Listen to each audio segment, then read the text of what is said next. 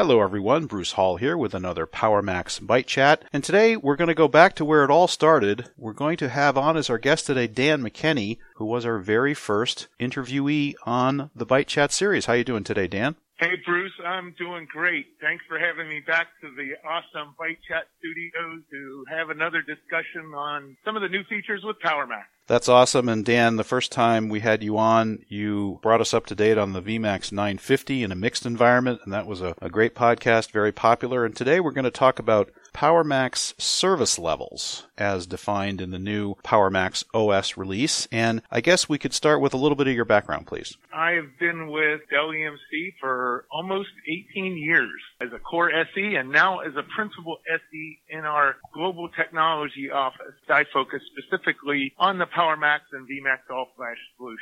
We just launched PowerMax, so you've got a lot of thoughts there and a lot to inform us on. So when we think about service levels, I know there's been some change to what those service levels are. And how would you interpret the new service levels compared to how we previously defined them? Yeah, I have a lot of customers excited to hear about what is now available in the 5978 code release coming for their VMAX All Flash, as well as those who will introduce PowerMax into their environment. The biggest change is simply what I view as the responsiveness and the adaptability to their environment and how they can better utilize it. And what I mean by that is in the past, our approach to service level objectives was to use storage tiering or technology in the background to move data between different storage tiers to try and respond and provide maybe a service catalog because at times when you're moving data between storage tiers, you have a technology challenge. The new approach uses front end queues to manage priority and responsiveness as opposed to the back end storage tiering technology of the past. So you say it uses front end queues compared to the back end. So what are the main use cases for when we would use those front end queues and what do customers like about it? Well, certainly they are going to continue to try and use it as a service catalog approach. Even though in a VMAX All Flash we're designed for the need for speed in delivering that, we actually have customers who wish to offer a lower class of service on an All Flash array at a particular different price point. We'll continue to be able to do that and we'll actually be able to define that more succinctly. But the other two exciting opportunities I see for service levels really is when you onboard new apps or have to do migration and you don't want the impact of that flood of data potentially, especially in the case of a migration, from impacting production. So this way you can use a service level to get that data there, still provide effective performance. At the same time, you're not going to influence the other production applications already running on the array. So really for service classification uh, during that event. Another one I see is similarly along the lines is the noisy neighbor situation where you do have competing applications that at times need performance and they could impact the other application. So the responsiveness of the new queuing approach in detecting a situation in 30 seconds and responding to it in as quickly as 60 seconds is really exciting for our customers. So a migration use case, that's the first I'd heard that. Very interesting. Yeah, certainly in the past, when we would move from one technology to the other, a lot of times storage tiering algorithms would first build up or overwhelm potentially some of the high priority disk types that were in the array. And then that would force that data eventually down to the lower tier. The challenge then is you're overwhelming the higher end and you really need to move some of that data, which really is not going to be very active ultimately to the lower end. Using service levels is going to help promote that.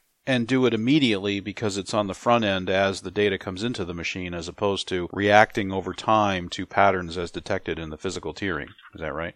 Absolutely. That's exactly how I see it helping out. This way then we're dealing with essentially a flood of data coming onto the array, but we certainly want to limit its influence. And should that happen, the responsiveness of the service levels are going to make that adjustment much better and make sure that those key applications, certainly in the higher service levels like Diamond and Platinum, are meeting their need without impact during those other operations. You mentioned Diamond and Platinum. So, how are the new service levels defined and how are they deployed?